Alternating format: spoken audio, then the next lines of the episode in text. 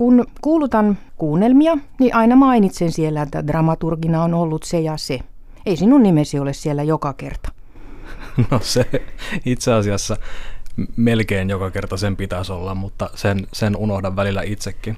Jonkun verran meillä on myös dramaturgiharjoittelijoita, tai sitten käytetään joskus ulkopuolisia dramaturgeja, mutta pääasiassa se on, olen minä olen kyllä se.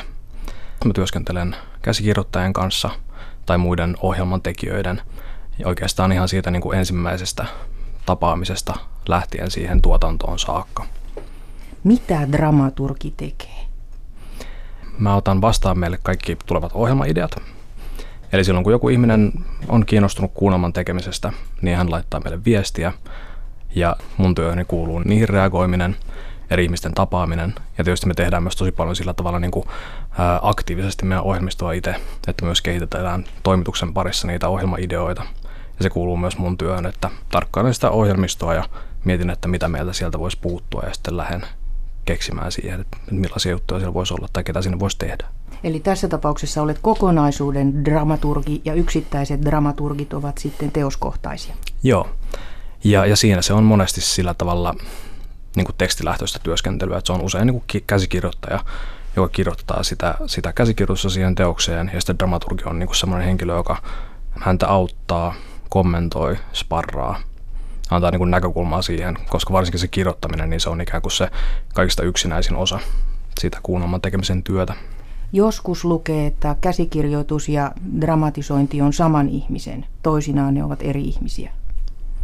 Joo, Joo se vaihtelee kyllä, kyllä myöskin. Ja se dramatisointi, niin sä voisi sanoa, että se on niinku semmoinen käsikirjoituksen ö, oma lajinsa.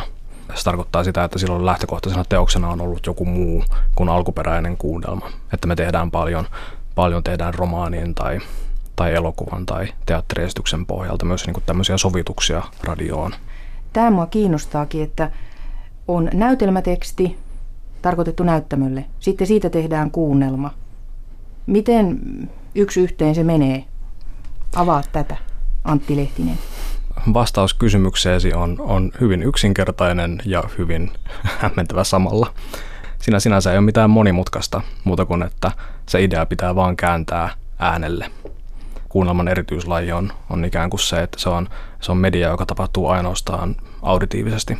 Se on se keskeisin asia, mitä mietitään vaan koko ajan. Että jos meillä on, on teatteriesitys, josta halutaan tehdä kuunnelma, niin sitten me mietimme sitä, että miten se tulee kuuluvaksi, mikä siinä on lähtökohtaisesti sellaista äänellistä, mitä voidaan hyödyntää tai mitä siihen täytyy tuoda lisää, jotta siitä ei niin kuin, siihen ei koskaan pyritä, että se ajatus olisi, että siitä puuttuisi jotain. Se on niin kuin, ihmiset saattaa joskus ajatella, että, että tässä on vain se ääni, mutta tietysti me ajatellaan, että siinä äänessä on kaikki. Niin kuin se täytyy vain perinpohjaisesti miettiä läpi. Mitä mieltä olet tästä fraasista, että radiossa on parhaat kuvat? Olen monesti kuullut sen itsekin ja näinhän se kyllä varmaan pitää paikkansa. Mä olisin itse kiinnostunut tosi paljon, siis sitä on mun mielestä jopa tutkittu aivan niin kuin kerta kaikkiaan neurotieteellisesti, että millä tavalla äänet aktivoi ihmisten tätä näköaivokuorta ja mitä kaikkea siellä tapahtuu. Niin sen mä en tiedä, onko sitä tutkittu kuunnelman kanssa koskaan, mutta sehän olisi niin kuin aivan, aivan erityinen tutkimusretki. Kyllä, ja sitten on vielä radioteatterin yleisö, joka olisi siinä valmis tutkimuskohde. Kyllä, varmasti joo.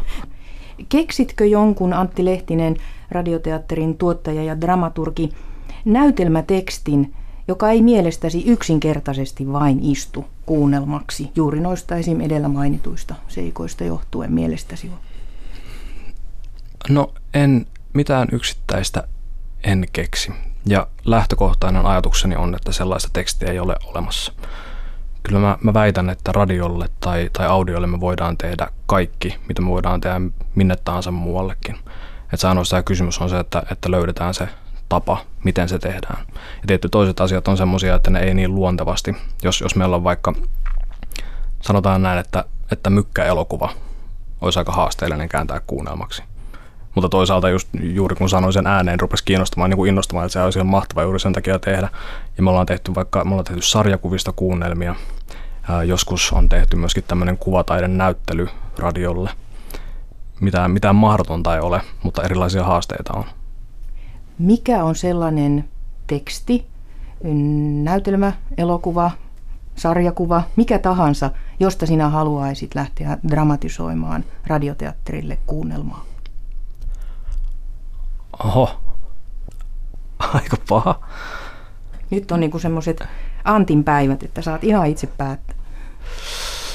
No, nyt kun kysyit, yksi semmoinen juttu, mikä mulla aina välillä, välillä pyörii mielessä, on tämmöinen romaani nimeltä Tristram Shandin elämä ja teot, mikä on semmoinen... semmoinen aika vaikea. aika vaikea, joo. Kun se, sen, sen romaanin lähtökohtana on ikään kuin tämmöinen elämäkerta, joka koko ajan menee pieleen, tai niin kuin siinä se elämäkerran kertoja jatkuvasti harhautuu aiheesta ja eksyy milloin minnekin, ja homma menee sekaisin niin siitä sen, sen kirjan pohjalta on tehty esimerkiksi elokuvia ja näyttämöteoksia, missä on vähän se sama idea, että, että on joku joukko ihmisiä, jotka yrittää tehdä elokuvaa siitä kirjasta, mutta se menee sitten pieleen ja jotenkin eksytään sitä aiheesta ja ne on hyvin koomisia. Niin on ajatellut välillä, että se olisi hauska, hauska tehdä myös kuunnelmaksi. Tiedätkö, onko siitä minkäänlaista auditiivista versiota? Siitä en ole ihan varma. Ja heti kuulostaa siltä, että siinä olisi aihetta tämmöiseen sarjakuunnelmaan, että yksi osa ei ehkä riitä mihinkään. Niin, kyllä. Ja nyt kun sanoit sanan komedia, niin voidaankin päättää Antti Lehtinen radioteatterista tämä meidän pieni keskustelutuokiomme siihen, että radioteatterin syksykausi on alkanut ja sunnuntaisin kuullaan uutta komediaa, uusia komediakuunnelmia. Kerro niistä vähän. Kyllä joo, kahdeksan kappaletta uusia komediatekstejä tulee radiossa tänä syksynä. Ja ne kaikki löytyy nyt myös, myös Areenasta. Voi kuunnella sieltä niistä jokaisen komediakuunnelmia otsikolla. Ja lähtökohtana tässä oli siis se, että tämä projekti on semmoinen reilu toista vuotta sitten, tai viime vuoden keväällä, niin laitettiin avointa, avointa tämmöistä pyyntöä, hakukirjettä käsikirjoittajille tiettyjen kanavien kautta, ja pyydettiin heitä tarjoamaan meille ehdotuksia komediakuunnelmiksi. Niitä ehdotuksia tuli sitten aikamoisesti, ja niistä me valittiin kahdeksan kappaletta, joista nyt saa ensi iltansa nämä. Ja se tietysti se ideana oli siinä se, että pyrittiin tavoittelemaan, että saataisiin vähän semmoisia ihmisiä, joiden kanssa ei ole vielä työskennelty. Toisaalta myös semmoisia ihmisiä, jotka ei välttämättä ole ollut niin kuin meidän kanssa tekemisissä hetken aikaa, että vähän niin kuin laajentaa sitä porukkaa. Ja, ja tietysti ihan vaan sitten se, että sen komedian kanssa työskenteleminen, että otettiin esimerkiksi aktiiviseksi kysymykseksi itsellemme ja heille, että mitä merkitsee moderni komedia äänellä. Toivottavasti se poikii uusia kirjoittajia myös jatkossakin sitten muissa aiheissa. Kyllä, näin me ollaan jo seuraava hanke myös laitettu käyntiin, eli ensi vuoden syksynä joku vastaavan kaltainen projekti meillä tulee.